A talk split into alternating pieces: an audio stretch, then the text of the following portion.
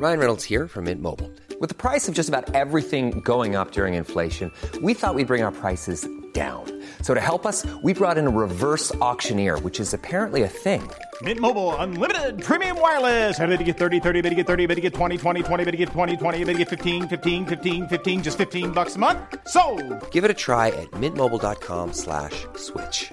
$45 upfront for three months plus taxes and fees. Promo for new customers for limited time. Unlimited more than 40 gigabytes per month. Slows. Full terms at mintmobile.com.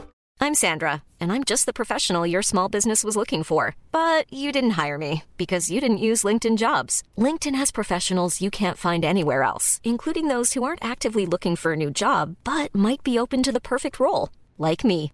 In a given month, over 70% of LinkedIn users don't visit other leading job sites. So if you're not looking on LinkedIn, you'll miss out on great candidates like Sandra. Start hiring professionals like a professional. Post your free job on linkedin.com/people today. Hi, I'm Daniel, founder of Pretty Litter. Did you know cats tend to hide symptoms of sickness and pain? I learned this the hard way after losing my cat, Gingy. So I created Pretty Litter, a health monitoring litter that helps detect early signs of illness by changing colors, saving you money and potentially your cat's life. Pretty Litter is veterinarian developed, and it's the easiest way to keep tabs on your fur baby's health right at home. Go to prettylitter.com and use code ACAST for 20% off your first order and a free cat toy. Terms and conditions apply. See site for details.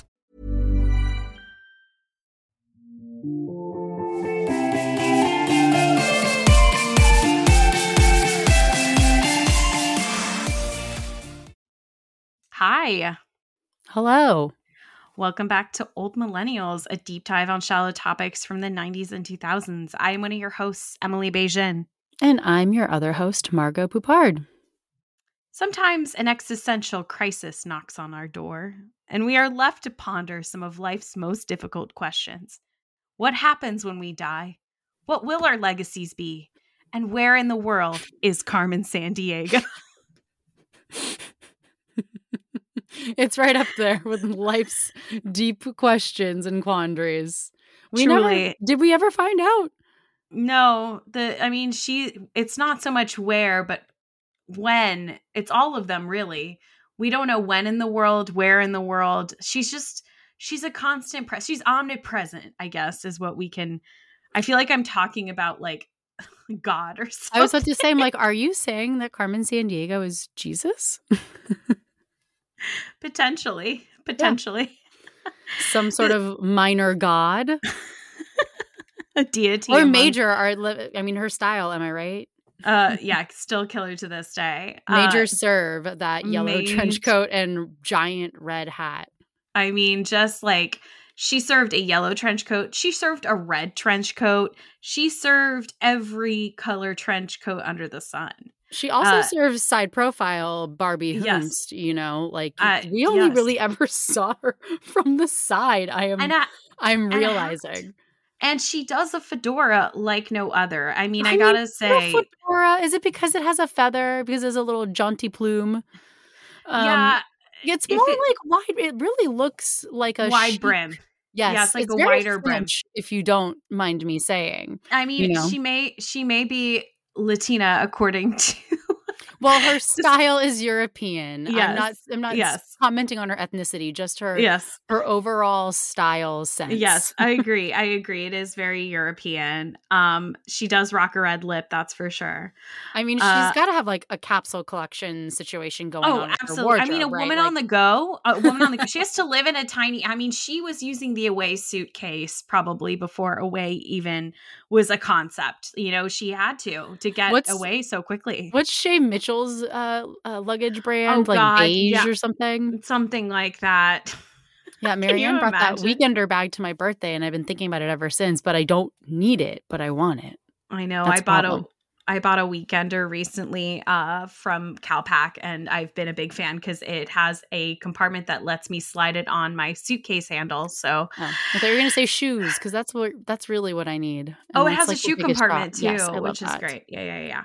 Big fan. Um, But back to the and I'm sure Carmen hand. San Diego knows all about weekender bags and the ease of does. sliding it I on mean, your carry on and Ooh. and shoe compartments, the importance of separating your shoes, and possibly like a little hat box. You have to have a hat box at the Ha- hat you like that. you know i bet you if there is a luggage or bag company listening to us right now i feel like they are missing out on a partnership opportunity with mattel who i believe is the current owner of the carmen sandiego ip uh that there is a partnership opportunity that i'm sure people would jump the shit on. Like you know london fog does a carmen sandiego trench coat uh, way or or whomever does a luggage collaboration. Like hear me out. Like this is what millennials are craving. This week as you can tell we are talking about the computer game tv shows and book series that basically coined the term edutainment and launched a lot of people's interests in geography model un and i'd argue true crime even if the crimes Yes. here are fictional and somehow it's the Acme agency tasked with solving them rather than Interpol. Like, let's be honest, this should be an Interpol issue. It shouldn't be some San Francisco true crime agency or crime agency like working on this, right? a hard-boiled film noir knockoff agency. yeah, I made I had the same comment in my notes. Is like, did this start this entire trend of like true crime podcast? Because we all think that we're gumshoes on this Reddit thread, and it doesn't help that in current uh, in the current season of Yellow Jackets. Yes. Elijah Wood keeps referring to himself and what he does as a as gumshoe work, and so it kind of all comes full circle today. 100%. I blame Carmen Sandiego and I blame Ghostwriter. Yes, another Ghostwriter. Iconic 90s TV show that we'll need to talk about at one point. Agreed. Um, but before we get into it, it sounds like we both have a lot of f- thoughts and feelings about Carmen Sandiego. So, Margot, I now ask you, what is your relationship to Carmen Sandiego? Um, I was obsessed with the show. They had she also like was queen of the Scholastic Book Fair. They had uh-huh, I'll get uh-huh. into it later, but there are a couple like um Carmen Sandiego like adventure geography books that I really liked and like I told you before we started recording, I'm sure at some point this this series, this game show, I also played the video game as well. I had the whole suite of Carmen Sandiego products cuz edutainment is correct and it might at one time have helped me with geography, although I will say in rewatching some of the old game show episodes I like rem- I remembered the answer from like I had a flashback to watching it and being like, "Oh, I think the answer is Uruguay, Uruguay." And it it was not right, but I remembered some stuff from watching this show cuz it is just what a hilarious set. But it, it might have helped me with geography, but I don't remember anything from it really, or at least it didn't really stick with me. But it was like the Duolingo, but less annoying of its time, but with way more you know, for lack of a better term, verticals dedicated to it. And it really is impressive the hold that it had on people, especially the amount of spin-offs that it had in like the book, video game, and game show department. What did you how did you come to where in the world? I mean, my first, yeah, our my first introduction is obviously going to be the PBS game show. Um, Mhm. that was with the Rockapella theme song. Um, which, Please, no spoilers. I know I won't. I won't go into it more. I'll talk more about that later because I interviewed one of their members at one point. Um, No, but- why? What? because I sang in acapella groups for ten plus years, Margot. That's oh my god, why. the cross! I forget you're like one degree away from Keith Raniere and somehow John Wilson. So i uh so for me i of course get introduced to this all through like the pbs show and then my sister and i had at least one of the ga- computer games i think we had where in the usa and maybe where in the world but definitely like the 90s version and not like the original 80s uh cd Oh, sure. you know Yeah. but uh and it was on a cd-rom um and I had a, quite a few of the books as well, if I recall correctly. So um, I was very ingrained into the Carmen Sandiego uh, cinematic universe. I uh, was there was also the show Where in Time was another spinoff, and I won't go into more because like, this is your domain, but I'll talk about it later. But I watched a lot of the TV show spinoffs and. Um, I think geography, as I was saying before we started recording, was a bigger was a big deal in my house because my mom worked in international affairs, and so my mom traveled to a lot of countries when I was a kid for work.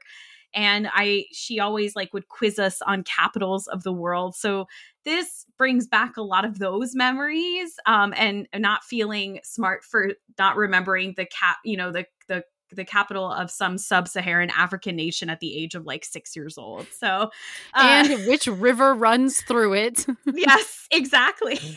Uh, but this is for me, you know, it brings back a lot of big, mem- like important memories, and it is to this day, you know, something that I I pride myself on for being kind of able to do some half-assed geography when it comes to a pub bar trivia night, which we were also just talking about. I was gonna say it, it this really left it, um, a mark and has a ripple effect among like millennials and maybe like older Gen Z of being obsessed with trivia, yes. true crime, scammers, crooks. Yes, crooks.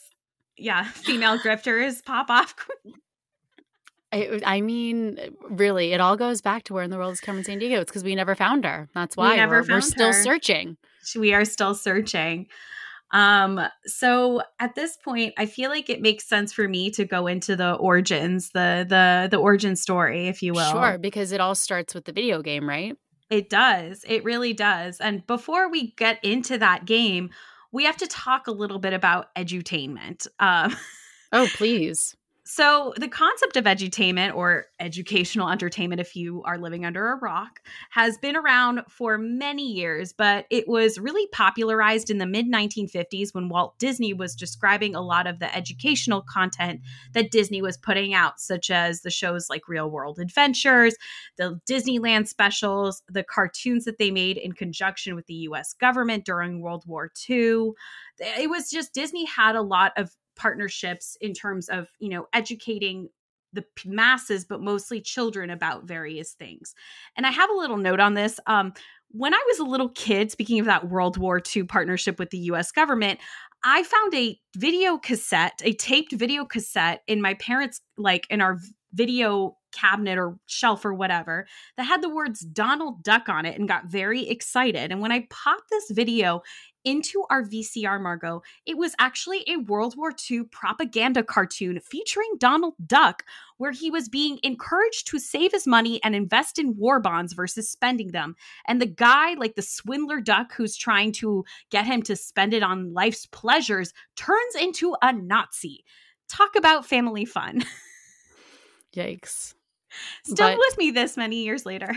that does sound familiar it i mean this happened a lot with disney. They they they collaborated with a lot of government like government agencies companies like it was you know to to educate people to sell things like they did a lot of advertisement for companies things that they don't quite do anymore because it's like a considered like a taint to the disney brand. That was a big part of of what they did but Back to edutainment, uh, the term is credited to Robert Heyman in the early 70s, who coined it while making documentaries for the National Geographic Society. And it's around this time that public television becomes a place where kids are watching shows like Sesame Street and Mr. Rogers' Neighborhood, and Saturday morning cartoon blocks are starting to show Schoolhouse Rock segments. The 70s are when some people are also starting to get into computers, and there are computer games that emerge. And this includes the text based game Colossal Cave Adventure. Have you ever heard of this game, Margot? Mm, I don't think so when I start talking about it, it'll sound familiar because there were a lot of games like this for a very long time, and they were very text based. So because computer graphics were nowhere near where they are today um, and even in the 70s the between you know the 70s and 80s there was a lot of evolution a lot of games were really text heavy and so you were asked a series of questions by text on the computer screen and you could make decisions by typing certain commands or certain passwords that were supposed to be a synonym to the word that was a clue or something like that. And the computer would process your command and the next part of the game and subsequent text you'd see on the screen would be impacted based on that command, sort of a choose your own adventure by the answer you chose. Oh, and wait, uh, they did cover this a little bit on Halt and Catch Fire. Totally. Like that was a very big deal back then. And it became, it was still a very popular medium well into the 80s and even 90s. I mean, this was Chat GPT in 1977. Um, this gave way to a lot of other text driven computer games and was a major influence on role player games, notably Dungeons and Dragons, which came out a little bit earlier in the decade, but continued to be influenced by these types of games. Especially, I believe there was like an online Dungeons and Dragons computer game you could play. Three years later, it's 1980, and brothers Gary and Doug Carlston founded a software company called Broderbund Software in Eugene, Oregon, which they move a few years later to San Rafael, California in Marin County. And despite it sounding vaguely Scandinavian, Broderbund or Bruderbund as they originally pronounced it, but over time, like no one pronounced it that way, doesn't actually really mean anything. It's kind of a loose translation of Band of Brothers in Swedish, Danish, Dutch, and German. And the logo featured three crowns, which made up the Swedish coat of arms. And you may remember there was a slash in the O in the logo, which is a letter in the Swedish alphabet, but is also a reference to the slash zero found in mainframes and earlier personal computers. Okay, nerds. The Carlston brothers started the company because Doug, then a young lawyer who had graduated from Harvard Law School in 1975, had created a strategy game called Galactic Empire. Fun fact a lot of the names in that game were taken from Afrikaans words because Doug had spent time in South Africa, and the original spelling of Broderbund was taken from the Afrikaans spelling but the Carlstons had to change it because they later learned it was also the name of a white Afrikaan nationalist group in South Africa that helped keep apartheid going, which yikes. What uh, are the fucking odds? I mean, eh, like this is 19 you could not simply google these things. Right. Back then. And but I just like yes. they could have just gone, you know, a completely less complicated route as well. That was also an option. That was totally an option, but not, you know, these men wanted something exotic sounding ish. Mm-hmm.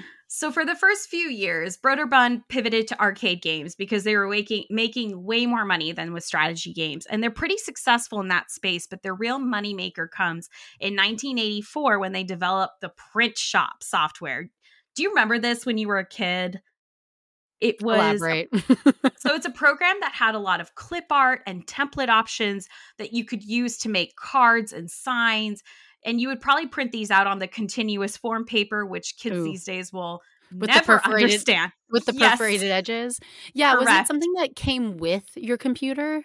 Yes, oftentimes oh, yeah. it would come with computers. It was a very popular thing. Um, and I feel like I don't know, I didn't look into this, but there was like a kid-friendly version in the 90s called Kid Pix that my friend had that was very Oh, that like, I definitely remember. Yeah, my friend definitely had that. And so very similarly, you could, you know, add clip art to things, print it out. It would take 30 minutes to print, but you know, uh and be sopping you, wet. sopping wet in black and white ink, like just graphics, baby yep. Uh, so the print shop would sell 1 million copies by 1988, comprised 4% of the 1987 software sales market in the US.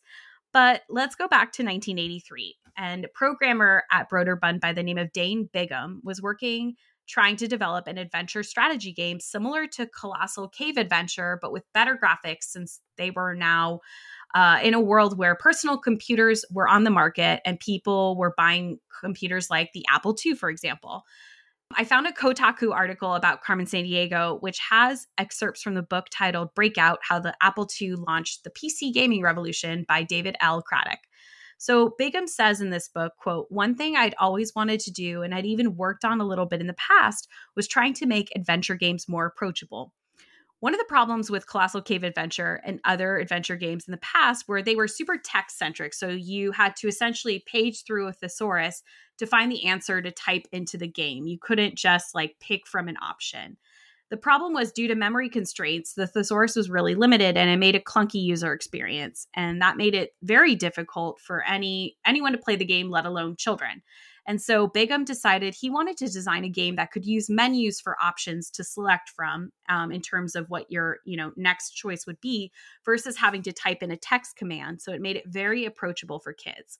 He then got to putting together a few sample rooms of what this game could look like from a outline perspective and mapped them out with characters, treasure, and other items. And he brought those ideas to artists Gene Portwood and Lauren Elliott, whose office they shared was known as the Rubber Room. And it was like I saw a picture of it. They had like masks everywhere. It's very much like what you expect from an art department at a, you know, video game or computer game company in the 1980s.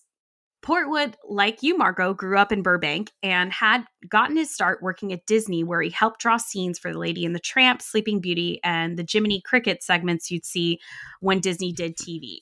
Lauren Elliott, who is the grandnephew, who is actually a man, who is the grandnephew of Eleanor Roosevelt, basically hi- got hired at Broderbund in 1983 with a sketchbook of game ideas and basically convinced the powers that be that he could convince a programmer to work on one of his ideas. This is how one got a job in 1983 at a tech company. Uh, Certainly how not a man got a job a white man got a job and how most men still currently Still get, get- jobs.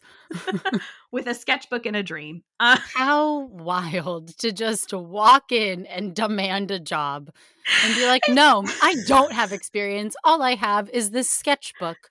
and a smile. I don't, I'm sure the smile is not really even a smile, I just just a sketchbook. Just Hopefully pants. Hopefully pants. So back to the rubber room, Bigham pitched this game to Portwood and Elliot as a cops and robbers style game with the goal to catch multiple villains and solve multiple crimes. And Portwood at first was apprehensive. Um, he thought it was just very complicated for someone to, you know, have to focus on catching multiple criminals at a time. Bigham decided to really pare down his ideas and focus on catching one villain um, at a time and made the game a lot cleaner and kid friendly. Carlston, um, if you might remember, one of the founders of Broderbund, was the one who decided to add this geography element to the idea. So, growing up, the Carlstons had lived in Germany for a year and traveled all over Europe, which piqued his interest in travel and geography. Bigham didn't like the idea at first. Um, he felt like that was an annoying layer to add to this game and just wanted to focus on programming this menu interface. So, the Carlstons instead of you know he just wants to work on that project. So the carlstons to get this geography element added to the game they go out and they find david siefkin and i think that's how it's pronounced whose wife was teaching a cooking class at berkeley um, that one of the broderbund employees was taking so when siefkin joined this project he was informed that they wanted to develop this geography based kids game and that the game would be packaged with a copy of the world almanac something Carlston had been obsessed with growing up. Like he was a kid who was all about facts. Like I can just imagine this being like the small kid in your neighborhood who's like, "Did you know blah blah blah blah blah blah blah," and you like are just very annoyed by him. I could be that person growing up. But Siefkin had also played Colossal Cave Adventure and had been frustrated with its limitations. And he set about creating this geography centric storyline at Strawberry Canyon in the Berkeley campus. So he went to Berkeley, lived there Oh. at the time. Yeah. So he was hanging out by the pool and working on this idea and the concept for what would be this geography angle of where in the world is Carmen Sandiego. Have you spent time in Strawberry Canyon? I have, yeah. Um, I was taken there when I first moved. Well, when it was when it finally stopped raining when I moved here. I went with like a bunch of my roommates, and I went back like a handful of times because the weather used to be a little bit more temperamental, and you couldn't and you couldn't always count on like super hot days in September, or even like in May when the pool was open and you could like sneak in. So I'd only been like a handful of times. Oh, nice. So he that's where he basically developed a lot of uh Carmen Sandiego. So he had spent That's Nine so months- funny. Oh, Isn't sorry. that wild? But more Oh, no, no. popular than that is the Strawberry Canyon Hill for skateboarders. Oh, this is good to know. Yes. Um I, I've yes, never if you're trying to find your future ex-boyfriend, a skater, go to Strawberry Canyon. Yeah, I uh I mean I guess there are 30 something skaters out there. And those men don't have health insurance, Em. no, no, truly when Avril Lavigne once sang about a skater boy, that was really just a once in a lifetime opportunity that she happened to be with the one who who got a very successful job with health insurance. so he spent nine months uh, traveling the world, and that's kind of where his experience came from, knowing you know a lot about geography, and wanted to incorporate the trial and error format of Colossal Cave Adventure while giving kids opportunities to learn about countries, languages, currencies, and landmarks, um, and just kind of overall geography.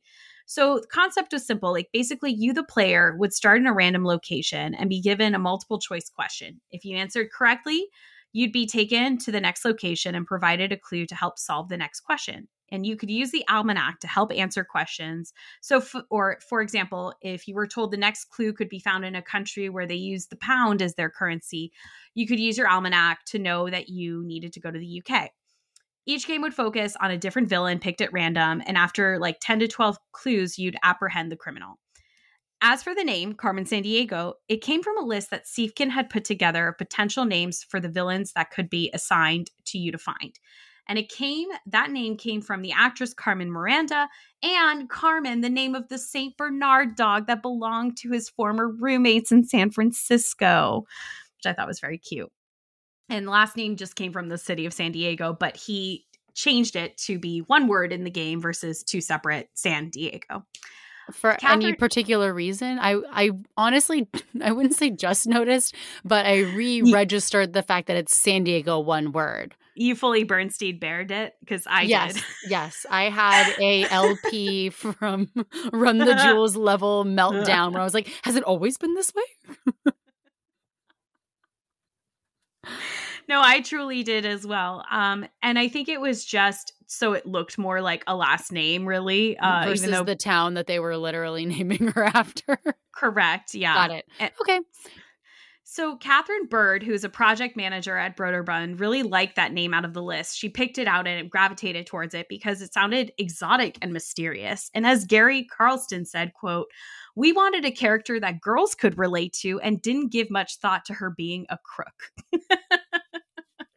he also said this too so that he could dodge accusations of like you know purposely making this character a certain ethnicity and making her a villain. He said quote we came up with a backstory about her maiden name being something swedish to deflect concern about her being a bad role model for hispanic girls. Wow. Okay. All right. No I no mean, she's actually just swedish and bad that being said, it was rare at the time to have a woman, let alone a woman of color, be the main character of a game. So this was, um, you know, I mean, this was a very male dominated, continues to be a male dominated industry. But Carmen ended up becoming the final boss in this game, and the rest of the villains were either anagrams of Broderbund employees like Catherine Drib was based on Catherine Bird, or punny names that you'll get into more of, like Can You Spare a Dime, like Ken, separate initial U, and then Spare a Dime last name. By the way, Carmen was modeled after Broderbund's head of marketing, Marcia Bell. And uh, obviously, the name of the game was called Where in the World is Carmen Sandiego to reflect the final boss uh, that you would face.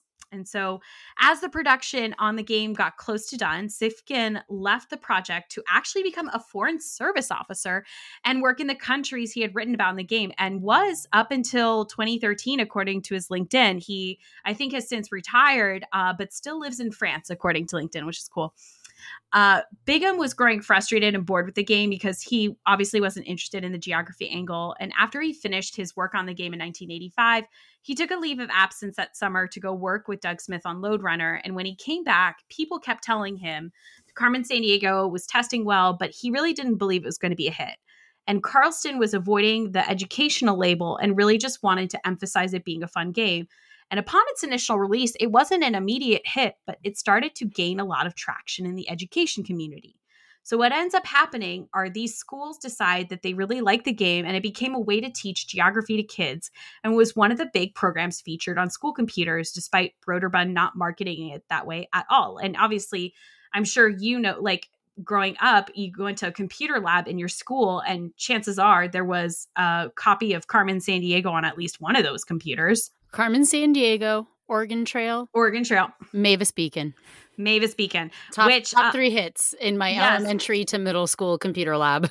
yes, which I believe they actually was developed by Broderbund as well. By the way, Mavis, Mavis Beacon. Beacon? Yes, and I forgot that the so it was uh developed by oh excuse me the software Toolworks. So I lied. Uh, but uh, I figured out that they were referring to a person. Like there's a fictional character on yeah, yeah, yeah. Box. You didn't know that? Yeah, there's like a lady. There's yes. a lady in like the little either the upper lower hand corner. She's yes. always been there. She's oh, and so like I had never really put two and two together, but now I realize like the original title is Mavis Beacon teaches typing exclamation point. Like anyway, fascinating these realizations I have 20, 30 years later. San uh, Diego, uh, one word. San Diego, one word. so it becomes Carmen Sandiego becomes a huge hit. In fact, it was Broderbund's third best-selling Commodore game in late 1987 and 1989 in April, the game was awarded a diamond certification from the Software Publishers Association for sales above 500,000 units, making it one of the top two best-selling computer games in the US up until June 1989. It went on to achieve sales above 800,000 units by December 1989, which is like you have to go back here. This is 1989 in terms of how many Americans have a personal computer, uh, the percentage is very low. For, so for a company to sell that many units of a, a piece of kids software is mind-boggling. There were obviously many spin-offs of the game, including Where in the USA is Carmen Sandiego, which we had. Uh, Where in the Europe is Carmen Sandiego? Where in Time is Carmen Sandiego? And where in North Dakota is Carmen Sandiego, which was a real thing. And that one, by the way, was developed in part by some educators in North Dakota who wanted to teach their students about state history, which I feel like I would have enjoyed a version of for my own state. But I realized that Virginia is so entwined in like American history that it would have made zero sense. So go North Dakota. um, in the Smithsonian Magazine article, designer Lauren Elliott, one of the two rubber room people I mentioned earlier, said, quote, the beginning Carmen group was only Gene, myself, and the programmer Dane, supported by Gary and Doug. By the time we had finished the fifth or sixth Carmen Sandiego game, Broderbund was 200 plus employees, and the Carmen team was easily 30 to 40 people, which meant that the company, like many others, needed to go with known successes. And over time, these folks all got lots of bonuses and royalties from the game, even after several of them had left the company. And over the years, Bigham has grown to accept the game's legacy despite um, resenting it during its development and now realizes how instrumental it was. So, a little on where everyone is now, and then we can go into uh, the TV shows and the books. So, Broderbund was purchased by the Learning Company in 1998 for $420 million in stock. And this resulted in terminating 500 employees, uh, which accounted for 42% of the workforce. And a year later, um, the Learning Company, along with Broderbund, was acquired by Mattel for $3.6 billion. Uh, CD-ROMs were a big deal, and like we forget how much a part of our childhood they were. But like we just that was like computer games. I mean, it still is. I realize now, but like anyway, as of April 2008, uh, Carlston serves as the chairman of uh, the board of directors of Public Radio International PRI and the Carlston Family Foundation, and serves on the boards of Move On, the Plowshares Fund, the Albanian American Enterprise Fund, and like a lot of other foundations. Um, and in March of 2014, Carlston donated company records, design documents, and games from Broderbund's history to the National Museum of Play. Uh, Dane Bigham went on to be the founder and VP of product design at Presage Software from uh, 1987 to 1997. He was at Forte Systems for 20 years, and most recently, he is currently a director and software of software development engineering at Mastercard. Gene Portwood and Lauren Elliott ended up leaving Broderbund in 1992 to form Elliott Portwood Productions, and one of Hey, I'm Ryan Reynolds. At Mint Mobile, we like to do the opposite of what Big Wireless does. They charge you a lot, we charge you a little. So naturally, when they announced they'd be raising their prices due to inflation, we decided to deflate our prices due to not hating you. That's right. We're cutting the price of Mint Unlimited from $30 a month to just $15 a month. Give it a try at mintmobile.com slash switch. $45 upfront for three months plus taxes and fees. Promo for new customers for limited time. Unlimited more than 40 gigabytes per month. Slows. Full terms at mintmobile.com. Hey, it's Danny Pellegrino from Everything Iconic. Ready to upgrade your style game without blowing your budget? Check out Quince. They've got all the good stuff shirts and polos, activewear, and fine leather goods, all at 50 to 80% less than other high end brands. And the best part? They're all about safe, ethical, and responsible manufacturing. Get that luxury vibe without the luxury price tag. Hit up quince.com slash upgrade for free shipping and 365 day returns on your next order. That's quince.com slash upgrade. The games they produced was The Incredible Adventures of Aristotle MacGuffin, which led children on a 14th century tour of England. And Gene Portwood sadly passed away in 2000 in his 60s. And like as I mentioned earlier, David Siefkin left to become a foreign off service officer and still lives in France. And that is the story of the Carmen Sandiego game and Broderbund. And now we're going to get into the game show.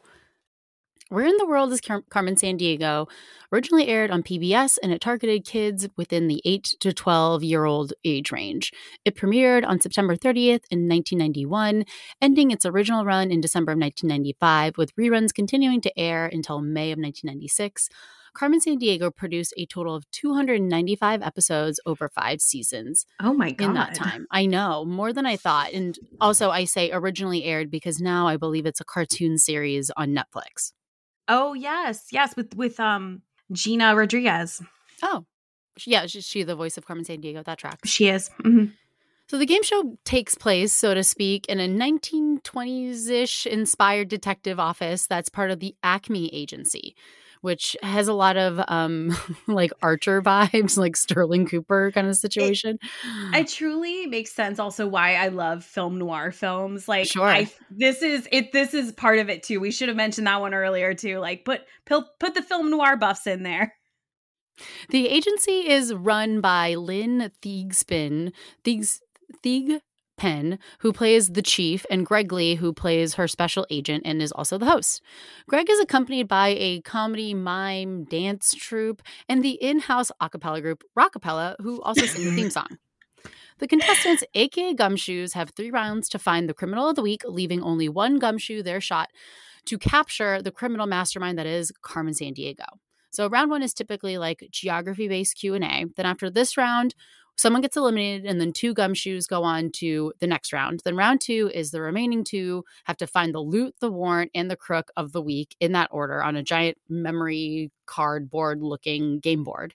And then the final round the, the gumshoe who wins goes to shoot their shot and caption car- capture carmen sandiego or at least attempt to the final round is always the toughest because Greg will just yell out names of places from around the world, and the remaining gumshoe has 45 seconds to put these little traffic cone lights in the correct area of the giant map.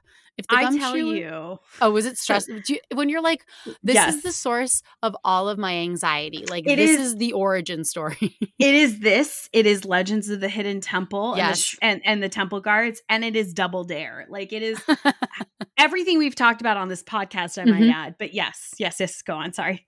No, no, no.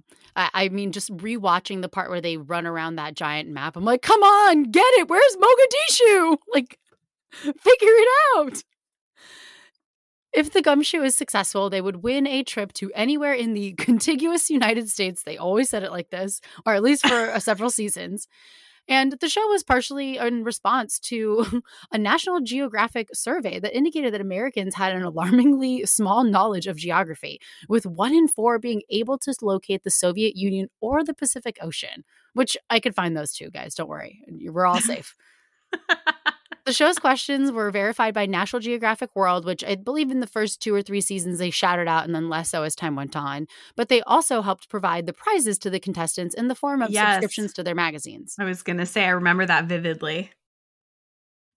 Yeah, some of the prizes as like the contestants get eliminated, you're like, I wouldn't want that magazine. like no.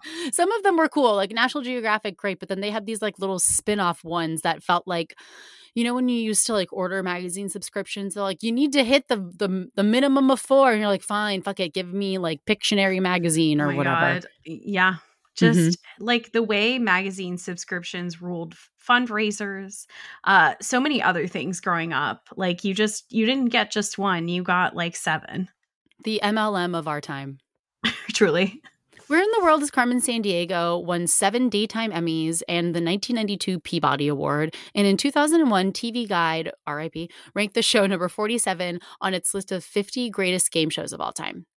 So, in the production, if we, you know, that's the overview. If we zoom in, punch in a little bit, in order to pull off the show, 150 people worked on it, with each season shooting uh, over six weeks of time. And they would shoot about three to four episodes at a time in the same studio because, you know, the set's already there. But because of where they were, they geographically speaking, to tie it back to the show, the they only casted kids that were, you know, from the age range that they were um, making the show for, so between 8 and 13, but they only picked from New York schools.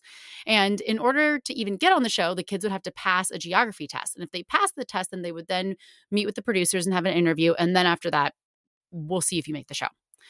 The main theme song is written by Rockapella co-founders Sean Altman and David Yazbek, and they it appears on the 1992 soundtrack "Where in the World Is Carmen Sandiego" and in the compilation of television's greatest hits, Volume Seven, "Cable Ready." I mean, it's still a very catchy song. I, I tell you, I tried listening to it yesterday, and as cringy as I realize acapella is for many people, it's uh I, I will say this is embarrassing. I think this might be the first time I ever heard an acapella group sing. it's very catchy. And they wrote it and it's original and you know, yeah, that's what the kids want an in-house a cappella band on their game show. But Truly. I, but I have a whole separate breakout section for Oh, these perfect. guys. Perfect. Uh, graphic designer Gene Mackles had to produce about two hours of animation. So everything from Carmen herself to like the map in the opening credits that the song plays over on a very tight deadline. And of course, on a tight budget. Wouldn't you know it? For his efforts, Mackle and Chris Pullum, P- Pullman, excuse me, who was his uh, co-graphic designer in this endeavor, won a daytime Emmy. All of the animated characters and elements that you see on the show were created on a Mac. Miss miss me with all of your PC apologist nonsense. Macs reign supreme. The players of this game. So obviously we talked a little bit about the chief, played by Lynn Thigpen, who was in Tootsie, The Warriors, Lean on Me, and she was in a lot of. Uh, she was in one daytime soap, I believe it was Days of Our Lives. She was just a legendary actress uh, of stage and screen. Yeah, I was about to say she was a big theater actress. That yeah, that's where she got her start. And then, you know, like I said, well, I love Tootsie, so I'm impartial to be putting that on there.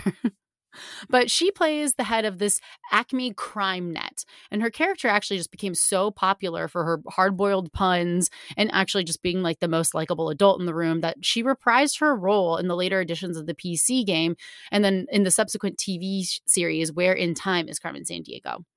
Rockapella, a real life New York City a cappella group, served as the house band and as like a comic foil to Greg.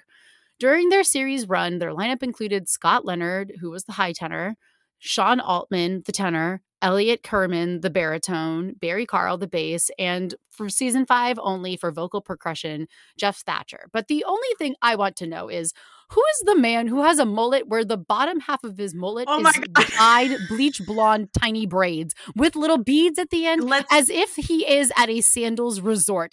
I screamed, Emily. I screamed. I I, was so too. upset by this man, I and by the, I was so troubled by all of their hair for different reasons. Uh, but him the most. Kids don't need to be exposed to I- that. I can tell you right now, Margot, as someone who spent many years singing in various a cappella concerts and singing with different groups of different levels of professionalism, there is a certain point in a cappella in which an adult kind of starts to wear some weird things. Like, I'm just going to put it out there.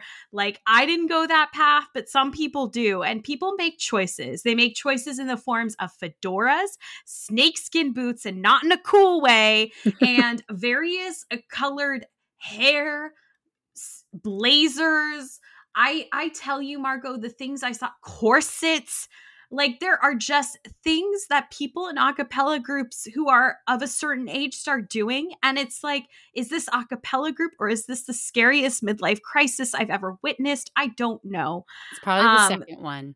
I would- the second I would- one. Yeah, I I cannot believe the things I've seen, but honestly, also I think about it and I just go, "Oh yeah, Keith Raniere." So I'm not really Yeah. like totally surprised, or I, shouldn't yes. be. I will say I interviewed Barry Carl via email like 10 years ago for a acapella festival I was helping run social media for and he was a very nice man via email. So thank you for the interview Barry Carl. And he was not the one with the bleach braided no, mullet. he's the Okay. bass. Yeah, Oh, yeah. no, The- he's the guy that looks like Funkhouser, R.I.P. Yes, he does look like Funkhouser RIP. Yeah. Like that guy. Yeah, okay. He's the most he's he's the most harmless one of the group, but I mean also their wardrobe. Oh, it was jewel like a jewel tone up like play school like with a play school Oh, it was Like- very what in the community theater streetcar Oh, named yes. Desire is this happening? Yeah, there's just that whole set, and it worked for public television for a kids show. But sure, and it looked a high lot of- budge for PBS Kids TV. Yes. I would say that because the the set was really fun and engaging if you're a kid I- and you're looking at it. yes, got a lot of I doodads and who's he what's it and etc. I truly, I think when you are working with that little of a budget, you have to peacock somewhere. And for them, it was wearing a lot of a lot of adults wearing yellow who should have never been wearing yellow. And gold chains. Yes. Like this is so not many. Gangs of New York. I need you So to relax.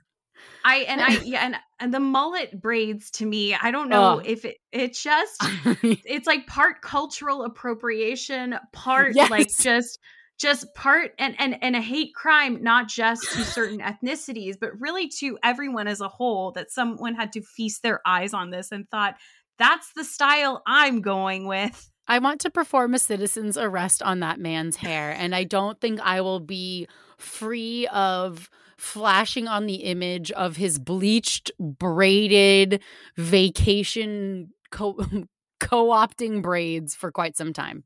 If know? I wake up in the middle of the night in a sweat, I'm calling you. And we and I won't I don't even need you to explain. I know it's the braids. But somehow against all odds, they also managed to perform the think music that they played or sang better yet uh, during the wager period of the first round and also in the section where the winner writes down where they want to go if they capture Carmen Sandiego. They also sometimes provide like little funny sound effects when they do the the loot, the crook, and the warrant part of the game as well um, as well as the 45 second bonus round. So when they're running around the map, like they're doing live in real time singing. But what is this game without Carmen Sandiego's rogues galleries of crooks and scammers, which are helpfully called Vile, V I L E. Carmen Sandiego is obviously the master thief, criminal mastermind, and the leader of Vile. In the show's phone tap segments, where it's like two little animations, it's Carmen Sandiego and the Crook of the Week talking on the phone with like a little lightning bolt. During these segments, she can be heard talking about the episode's crook and talking to them, giving them advice about where to go, with the ultimate goal to just capture Carmen after the crook is caught. There's a Vic the Slick, a tactless salesman who wears a polyester suit. He also has a mustache. He's a worm with a mustache, if you know, you know. Shifty eyes and slick back hair. I'm so sorry to make my second Sandoval reference in this episode, but you know what? It's Vanderpump finale night, baby. Is it is it It's is it is it Tom Sandoval or is it a Carmen Sandiego villain? Or is it Vic the Slick? Who can say? Have they ever been seen in the same room at the same time? I don't think so. Then we have the Contessa, a so called criminal of style who fancies herself to be near royalty. Then we have oh, my oh, this person- is What? this is Anna Delvey, right? Like this Yeah. is Anna Delvey. exactly. Yes, yes. Then we have Top Grunge, my personal favorite. He's a burly and unkempt biker who's always riding around on his chopper, dirty and surrounded by flies with his pigpen vibes. He continually sneezes, snorts, and coughs during conversations, which is like rude. He could just have allergies. We don't know. then we have Eartha Brute, a muscular yet dim-witted woman, which okay. We have RoboCook, Robo Crook Unit 059, a cyborg spoof of RoboCop. Then we have my another personal fave, Patty Larceny, a flighty blonde with a sweet and giggly personality. Her name is a This- pun on the phrase petty larceny. This is a perfect drag drag Yes. race name. And and I know there is a petty larceny drag queen out there somewhere. Then we have Double Trouble, a pair of yin and yang party boy twins, which which is very funny to me. It's giving um ambiguously gay duo with a Yes. with a quarter moon shaped head. They speak in a voice similar to Jack Nicholson. Then we have Nimoy, who was introduced in season two, which is a shape shape shifting alien from the planet Roddenberry, and her name is a reference to Leonard Nimoy, aka Spock of Star Trek, and her home planet is a nod to the franchise creator Gene Roddenberry. We also have Wonder Rat, also introduced in season two, a superhero parody that wears a makeshift rat costume. And finally, we have Sarah Nade, introduced in season three, who is a loud, obnoxious teen punk rocker with rainbow colored hair. And her name is a pun on the word, you guessed it, Serenade. It's amazing to be in the writer's room. Mm-hmm. Coming up with Sarah Nade and Petty Larceny. so the game itself In each episode, it consists of three kid testants that are competing against each other by answering answering geography related trivia questions to determine the location of one of Carmen Sandiego's cronies and eventually Carmen herself. Throughout the show, the contestants are referred to as gumshoes, and we wonder why we have a whole generation worth of true crime enthusiasts. So, in round one, after we are introduced to our gumshoes, which at the top of the show, they get a little name card, first, last name, some of their like what they like and like where they like to travel. Then we get Chief. She gives, a de- she gives us a debrief on the crime and the crook who committed it and why. Then the gumshoes begin the show with 50 Acme crime bucks. Um, and then they get uh, more clues and geographical locations of today's crook. Then they are shown a map with three possible locations on the screen, and Greg reminds them of the clues, and each gumshoe has to answer. For each correct answer, a gumshoe earns 10 crime bucks, but there is no penalty for a wrong guess. Some of the various elements from the first round can include the lightning round, which partway through round one, a thunderclap sound effect is played to signal that there is a lightning round. So, three toss up questions are asked. All are multiple choice related to the area in the previous question. And then the, for each answer the gumshoe gets right, they earn five crime bucks. Then we get the chief's office. Typically, after a lightning round, chief will call in Greg for a debrief conference. Sometimes it's used as a comedy break, but usually it's brought to a close by either announcing the show's grand prize, a trip to anywhere in the contiguous United States, to the gumshoe who captures Carmen Sandiego. And in later seasons, there was um, an aspect of it that included the viewer at home where they could answer certain questions and then mail their envelope back to win a Carmen Sandiego t shirt. Then the chase. That would start at the this happened in the beginning of season 2, but the chase in general was to sort of speed up the questioning. So it'd be a little bit like a lightning round, but you know, you're following the crook a little bit more cl- closely. So Greg asks five toss-up questions, which provides more cl- and then provides more clues about locations that follow a path in a specific region, indicating that the gumshoes are, you know, hot on the trail, so to speak. So for each correct answer, they earn five crime bucks.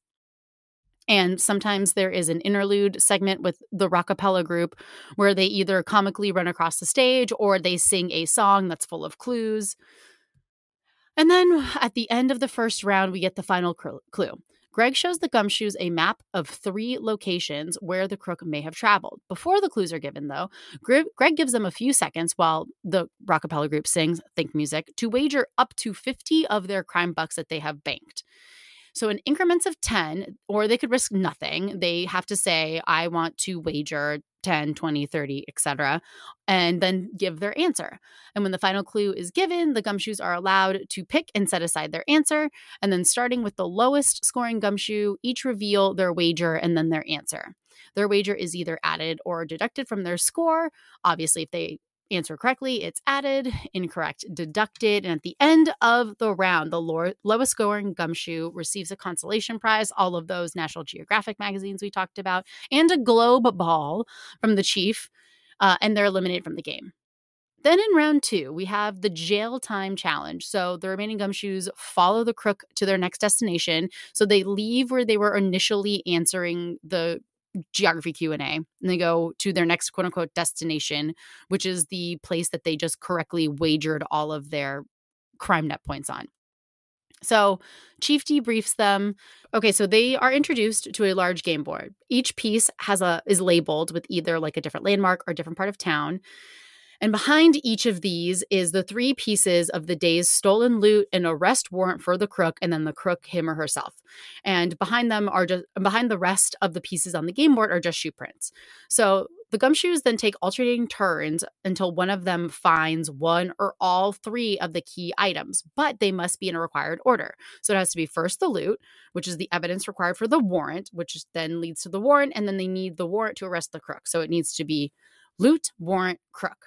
So finding either uh, uh, finding any of these separately, the gumshoe will then have another turn. But if one of these that was found in the incorrect order, so say they find the loot and then they find the crook, and then on their third guess they don't find anything, the next contestant can come in and spoil the whole thing. Like I just watched on this most recent episode, this poor girl Tammy did the did all of the work of finding the loot and the crook, but didn't have the warrant. And on the second, she lost on the third try.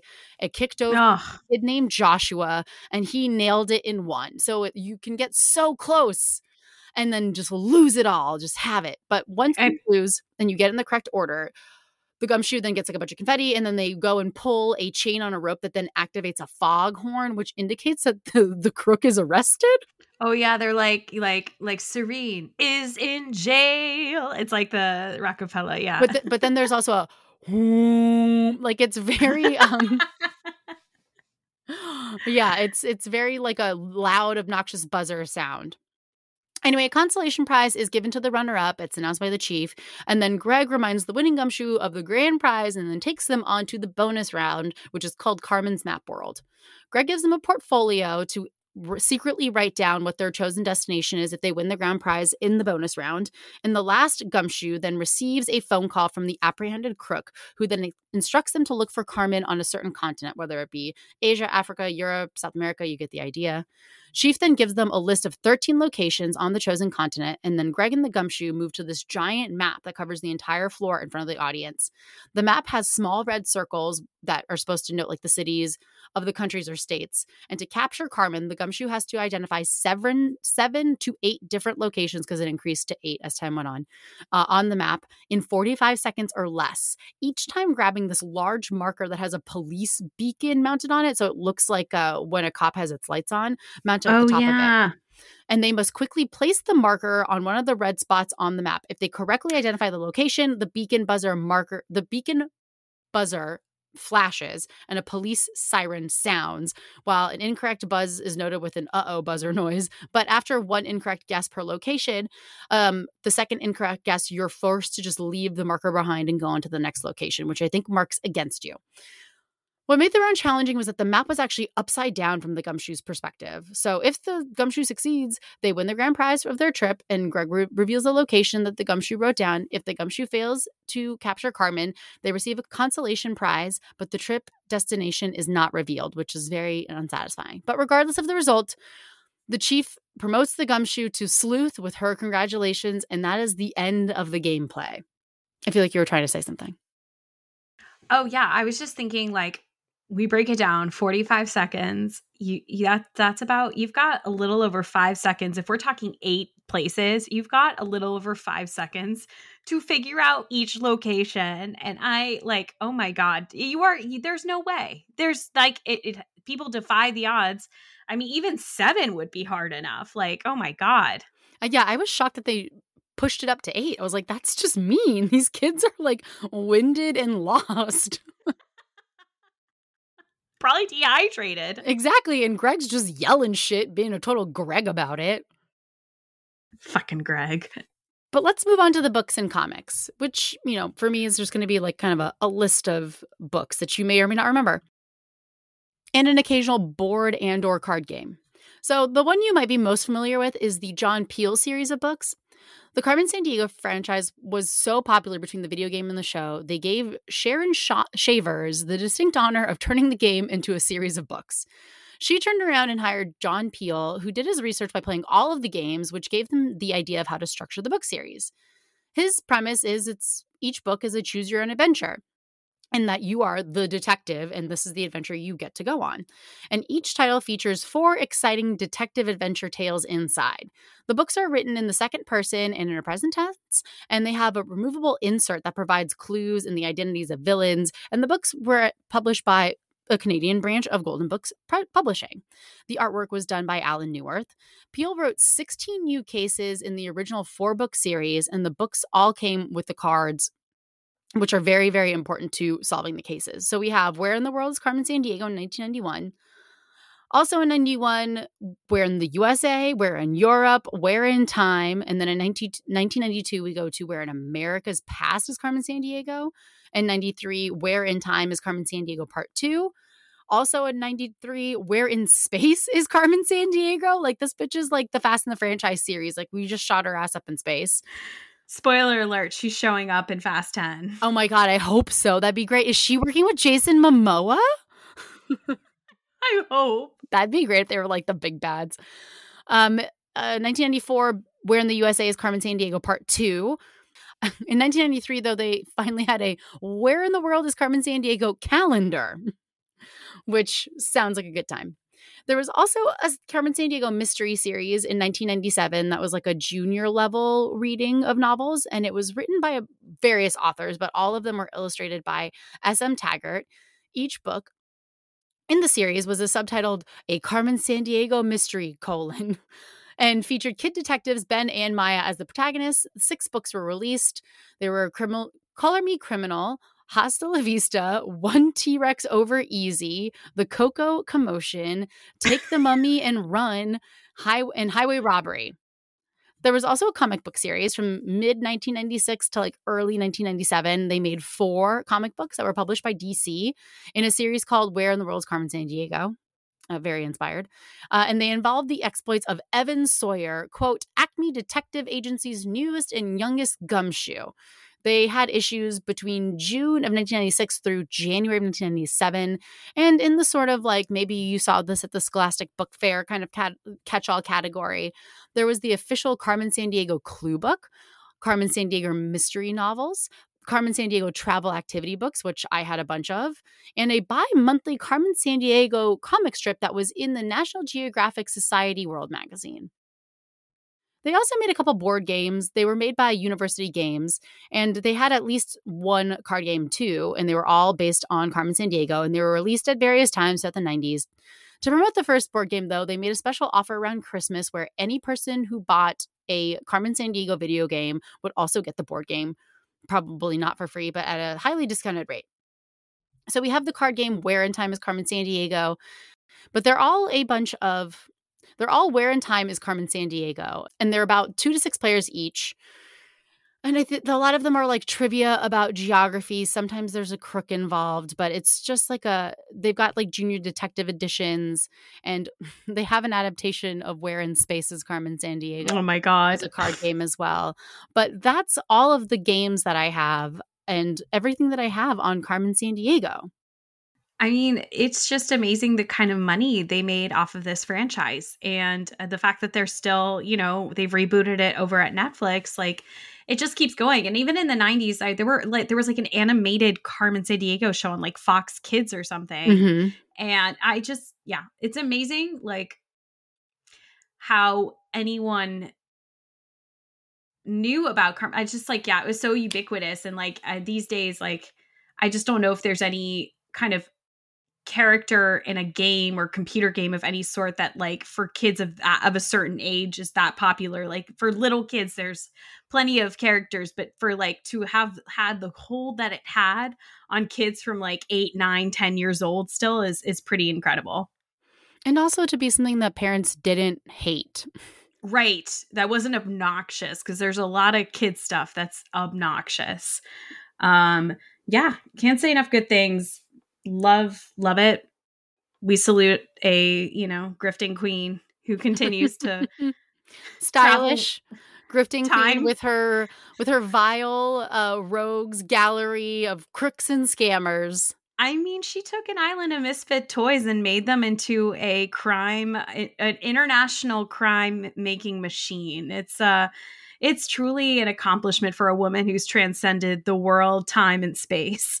Um Next stop, the Fast and Furious franchise. Cannot wait, baby. And uh, on that note, I think we can uh, say goodbye to Carmen Sandiego and say thank you to all of you wonderful listeners out there. Thank you for continuing to listen to our great podcast. Uh, you can find us anywhere you like to listen to podcasts. And if you happen to be on a, a, site where it lets you give us a review and a rating, we always appreciate that. We read them and we take them to heart. You can also, uh, if you enjoy our podcast so much that you want more content, well, we've got an option for you. You can be a patron of ours on Patreon. That's right. We have a Patreon. And for five bucks a month, you get an extra episode or piece of bonus content from us. So uh, we'll be putting something together um, in the next week or so. We're actually going to be watching a, a documentary on Hulu about the 2000s. The name is miss is is mistake like I can't think of it right now. What was the name of this documentary? I think it's called Queen Maker. Queenmaker, yes, about like the gossip society scene of New York in the 2000s. We cannot wait to watch it and we cannot wait to talk about it. It ties back to one of our older episodes about It Girls because they Yes. they talked to Tinsley Mortimer. They talked to a couple of people that we had previously talked about on the podcast. Yes, so I'm very we're very excited to watch and talk about that. So if that interests you and our bonus episodes on indie sleaze or the Titanic miniseries that came out a year before the blockbuster film, uh, and you want to hear more, head on over to the patreon.com slash old millennials pod. Additionally, we are on social media, so you can find us on Instagram and Facebook at the old millennials pod and individually on Twitter. Uh, I am at Emily A. Bejan. I'm at Mark, she wrote. and until next time, we say bye bye. Bye.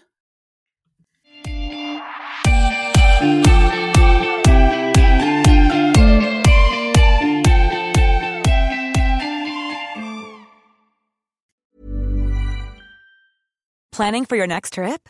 Elevate your travel style with Quince. Quince has all the jet setting essentials you'll want for your next getaway, like European linen, premium luggage options, buttery soft Italian leather bags, and so much more. And is all priced at 50 to 80% less than similar brands. Plus, Quince only works with factories that use safe and ethical manufacturing practices. Pack your bags with high-quality essentials you'll be wearing for vacations to come with Quince. Go to quince.com slash pack for free shipping and 365-day returns. Want to get a chiseled look in the jawline? Sculpt and shape your jawline with added volume from Juvederm Volux XC. Juvederm Volux XC is an injectable gel specifically designed to be robust enough to improve moderate to severe loss of jawline definition. And it is the first and only hyaluronic acid filler approved for the jawline. Add volume to your jawline for a chiseled look with Juvederm Volux XC. For important safety information and to find a licensed specialist, visit juvederm.com. That's J U V E D E R M.com. Not for people with severe allergic reactions, allergies to lidocaine, or the proteins used in Juvederm. Common side effects include injection site redness, swelling, pain, tenderness, firmness, lumps, bumps, bruising, discoloration, or itching. There's a risk of unintentional injection into a blood vessel, which can cause vision abnormalities, blindness, stroke, temporary scabs, or scarring. Talk to a licensed specialist to find out if it's right for you. Visit juvederm.com. That's J U V E D E R M.com. Planning for your next trip? Elevate your travel style with Quince. Quince has all the jet setting essentials you'll want for your next getaway, like European linen, premium luggage options, buttery soft Italian leather bags, and so much more. And is all priced at 50 to 80% less than similar brands. Plus, Quince only works with factories that use safe and ethical manufacturing practices. Pack your bags with high-quality essentials you'll be wearing for vacations to come with Quince. Go to quince.com slash pack for free shipping and 365-day returns.